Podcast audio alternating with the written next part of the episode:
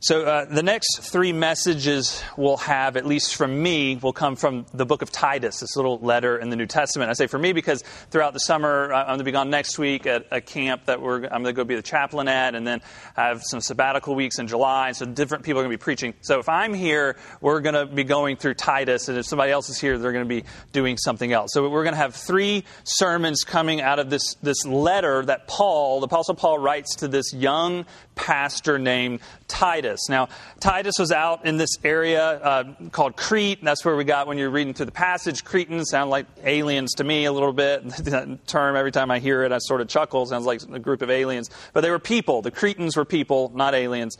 And these people, they had become Christians, but either they were sort of, there's a whole group of them, they were either headed into uh, legalism, so they're headed into like lots of rules, lots of rules to feel like they were approved and accepted by God, or they were headed into license. Like they would basically take God's grace as an excuse to do whatever they wanted to do. Like God just pretty much didn't have much to say about their behaviors. And maybe you're hearing, well, what does this have to do with me? Well, if you've been a Christian for any amount of time, you'll feel this tension. You will feel the tension to slide into legalism and just use rules to feel like you're approved by God or you will feel the tension to slide into license and say, well, God's grace is enough, and I'm going to kind of do whatever I want in this situation. And you've probably, and I have, done both right? We've all sort of done both at different times. And maybe you've been more legalistic and judgmental towards people who use license, or maybe you're more on the license side and you've been judgmental toward people who are legalistic. Or maybe you just haven't been in church a lot and you're like, even that little summary is, wow, these people are really messed up. Well, you're messed up too, so we're glad you're here and welcome.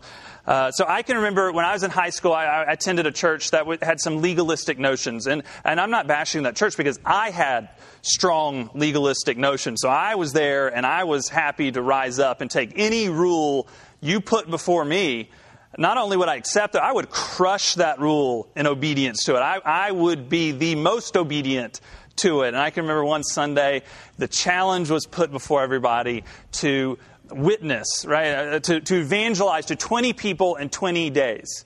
So that was, and you had to accept this. And what was clear was, it was clear you didn't have to take the challenge. That was clear.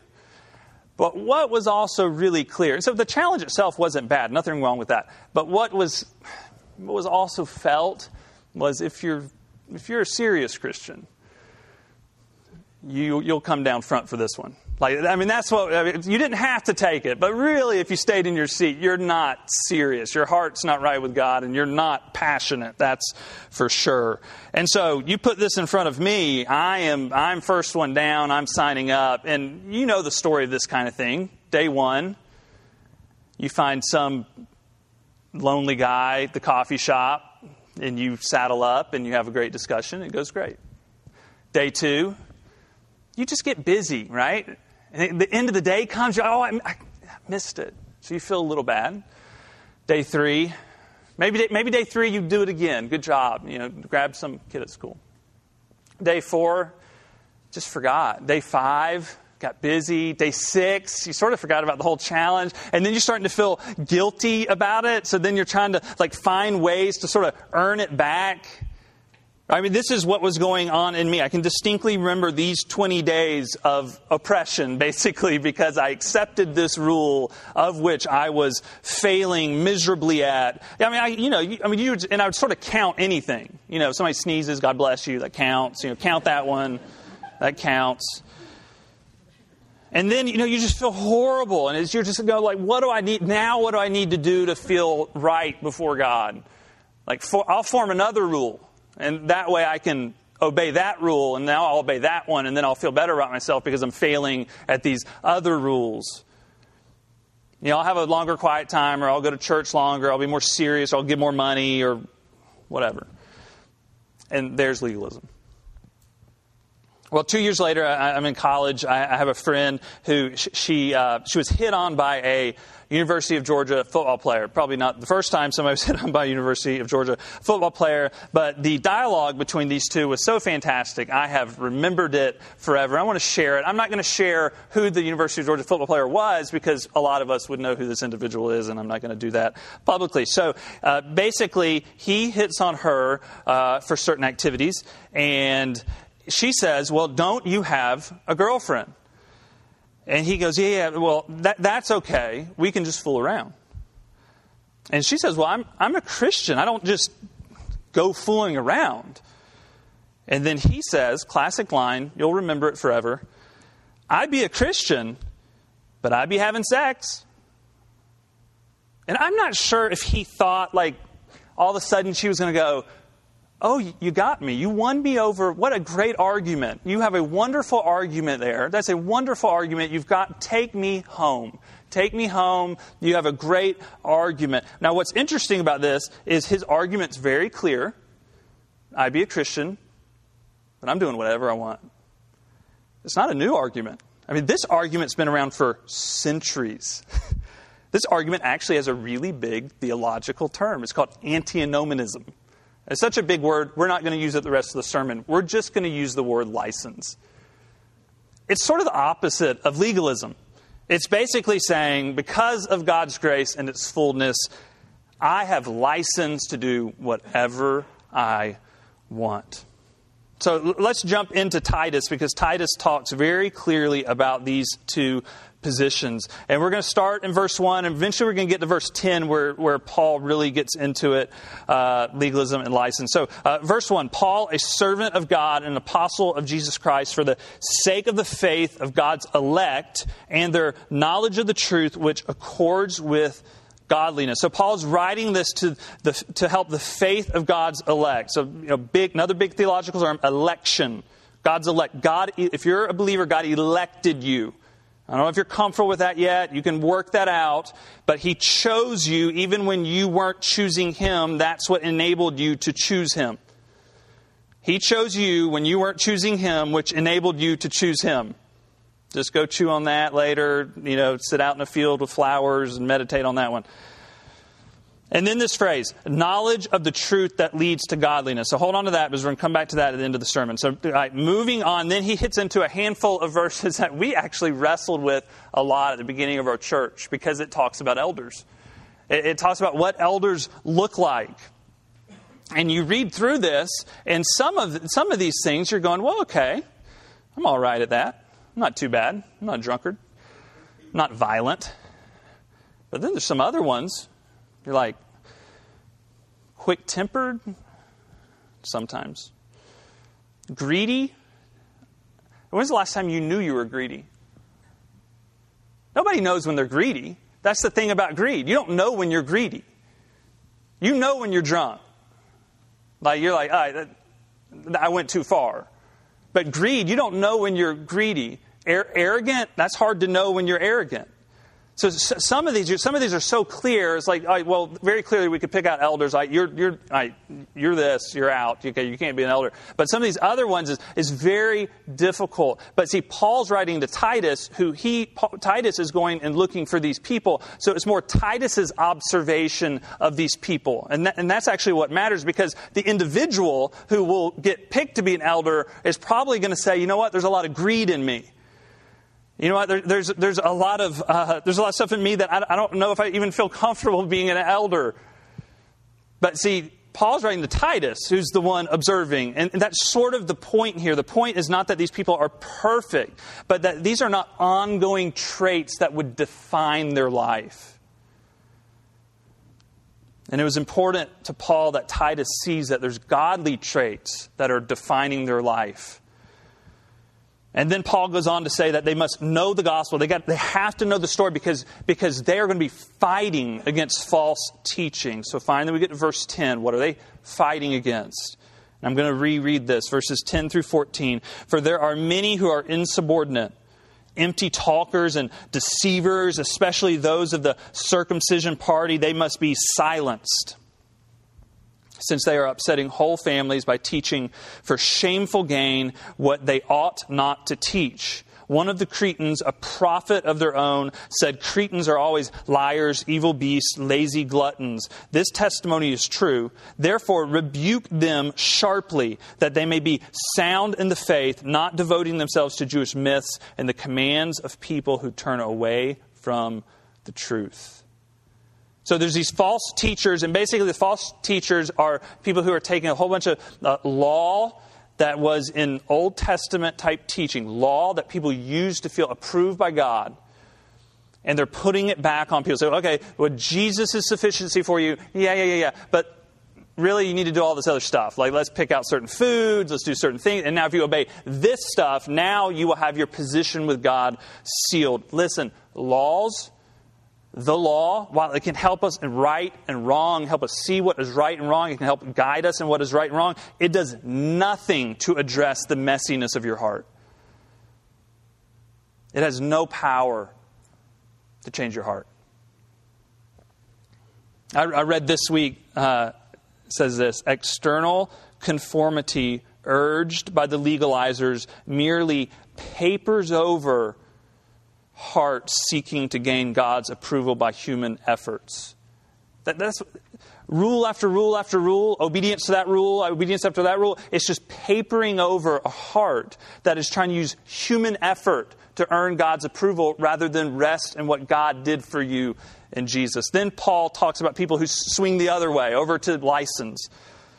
Verse 15 and 16 To the pure, all things are pure, but to the defiled and unbelieving, nothing is pure but both their minds and their consciences are defiled. They profess to know God. So there's some people who profess to know God, but they deny Him by their works. They are detestable, disobedient, unfit for any good work. You're like, wow, Paul, tell us how, tell us how you really feel here. So there's some people who give themselves license. They say they know God, but they do whatever they want. So, two points. I have two points here pretty basic based on what I just said. Number one is both legalism and license are traps. They both enslave because they're both uh, justification by conditionality. You're, you're using either one trying to justify yourself by a conditional process. I'll use rule after rule after rule after rule, and if I do this and earn this and have this. And, and license is the same way. I will justify my importance, my existence by experience after experience after experience. If I have this experience or this thing or earn this or experience this or, or give myself this, then I will feel at peace. So, in legalism, and this is via Tim Keller, author, pastor, in legalism, uh, God's very holy and just, and He is, but a, a legalist doesn't rest. There's no rest for a legalist, there's no rest in grace or mercy. Spirituality is guided by rules and things to do, not a lot of, not a lot of freedom, not a lot of compassion. And in, in all this, either, either you'll feel very successful and proud, or you'll feel very defeated and in despair. There's a lot of judgment, there's a lot of comparison, like looking around, see how they're doing, how are they doing, then how, how am I doing compared to them. There's hierarchies of spirituality. And, and there may be, they may be rule followers, but there's no power. There's no power to change the, the heart of the person. There's no, there's no power to create joy and peace. See, in legalism, you think you're doing all this to please God, but He's already pleased. You think you're doing all of it to secure your position with Him, but your position's already secured. God's work in Jesus secures your belovedness with Him, not your work. And this is why legalism's a trap. Now let's take license. And license, you think, well, God's grace is so sufficient and full, uh, but you forget that God's grace has effects, that it changes a heart, that it inspires and animates fruit that comes out from the inside. So, so right and wrong are just sort of suggestions. So probably uh, the persons of license is actually the person you probably want to hang out with at the dinner party because they're more fun. But come midnight, you just need to get away from them. That's sort of the summary. Because they're really fun for a short period and then they're really dangerous. They talk a lot about God's love, but not much about His holiness or our fallen nature or God's call on our lives. You, you think if I just experience enough and give myself a little more, then I'll feel accepted or justified. But if we don't know about our fallen nature, if we don't know about it or God's call on our lives, uh, our frail, sinful hearts, if we don't know this, if we don't know right and wrong, the clarity of the law, if we don't know this, then how great is the grace that we profess? So, license is a trap also. Now, if, if we dare to think about both of these a little bit more, we actually see that, that they're very much in common. So we were at a playground a couple weeks ago, and the girls were running around, and there was a seesaw, but it wasn't. You remember the old seesaws, like the two by eight, metal rod. Your buddy was up high. You know, you were down low. You slid off the back so he would fall down. Like th- this, what this was a baby version. It was. It had springs on it to you know so nobody could hurt each other. But Christy and I got on it and we had a good time. And so, anyways, so I've been thinking about seesaws. So I uh, I looked around my house and give me a break here. I'm I'm not an engineer. I found this in the playroom and this was in the garage. Um, so I've been thinking about seesaws, especially with um, this sermon. It's because what we can tend to think is we think, well, legalism is on one side, and people slide off and they slide off. Or, oh, well, license is the other side and they slide off. So the answer must be, like I said, give me a break here.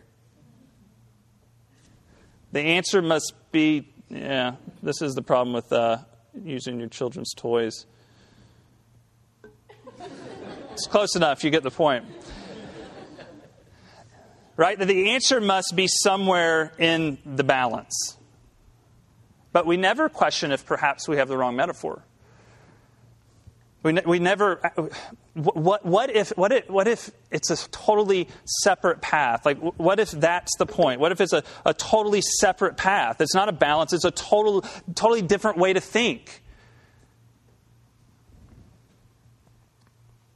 See, Paul says that, that the metaphor is, is much more like, say, I 75 right? You head north, you head into uh, legalism, you head south, you head into uh, license. And this is point number two. The, the, solution to both traps is the gospel. That the gospel is a totally different way of thinking. It's a, it's a different road altogether. So I 75 north into legalism, south into license, sorry, Michigan and Florida. But the gospel is a totally different way to think. It's, like, it's a different road, it's a different path. It's I 20 headed out into a, a different territory. See, I, I, was a Christian saved by the gospel of grace. I personally, I was a Christian saved by the gospel of grace a long time before I realized the gospel was not something I left behind that made me a Christian back when I was 15 years old, but an entirely new way of thinking about myself and my faith and my world. Tertullian, a, Christian writer in the second and third centuries, he said this Just as Christ was crucified between two thieves, so this doctrine of justification is ever crucified between two opposite errors. So he meant there were two basic false ways of thinking legalism and license. And the gospel is a totally new way to think. And the new thinking is this I no longer perform or obey to be accepted. I am accepted. Therefore, I obey. See, God doesn't love a future version of you. We like to say that a lot around here. He loves you now, right? Now, fully period. Look, here, here it is in Titus, this different way of thinking that forms a Christian life. If we go back to verse 1, chapter 1, verse 1, for the sake of the faith of God's elect and their knowledge of the truth, which leads to godliness. So truth leads to godliness. And then we think forward to chapter 2, verse verses 11 and 12. We'll dig into them more next week. For the grace of God has appeared, bringing salvation for all people. So, grace of God, training us to renounce ungodliness and worldly passions and to live self controlled, upright, and godly lives in the present age. So, the gospel, which is grace and truth, The grace of God actually leads us to godliness, it doesn't excuse us. The grace and truth is what we say every week that we are flawed. This is true. The law breaks us, that we don't live up to the standard of righteousness, and we are needing an outside source of righteousness. That's, that's why Jesus came. That's the good news. And we just have to let this gospel take greater and greater and greater ground in our thinking that we are free. And, and it's not, no, it's not we're free, but really you need to. No, you're free. And Jesus, you really are free. This secured position is actually what will change you or transform you. The finality of the secured position is what empowers any Christian life. And, and it's, it's, a different way of thinking. So you're not sliding into legalism, you're not sliding into license, and it can create a new heart. It can take an insecure person and it can make them secure because they know they're already loved. It, it can take an angry person and it can make them really kind because they realize how much kindness they've been shown. It, it, can, it can make a person who's been so judgmental and it can make them incredibly compassionate to people because they realize they're not perfect either. And it's not always fast, right? Like a lot of times you'll catch yourself still on that other road, we'll have I 75 thinking. And then, or maybe you just catch yourself in the gutter alongside 75. And you'll have to remember there's a different way. There's a, there's a third way to think, and it's the gospel way of thinking. What this means is it means you don't have to pretend anymore. Because what I know is, is I, I know if you've been a legalist or you are a legalist, you're not as good as you let on. you're not. And, and if you've been in license, you're not as happy as you let on. You're not. And the gospel, God absolutely for you in Jesus, this ongoing, persistent love toward you toward your needy heart, it's a new world for you. It's a new world of, of rest and life and a place to have your being. Let's pray together.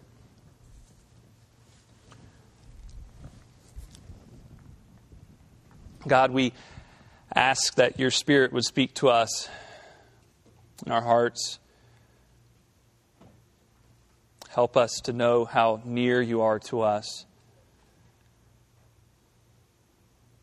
We, we even welcome your Spirit to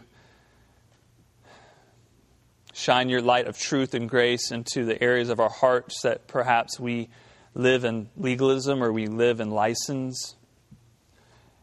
Would you help us to think gospel more? For us to, to know how sufficient you are, to, to know how great our acceptance is, to know how secure we are would this absolutely transform us from the inside out? In Jesus' name we pray. Amen.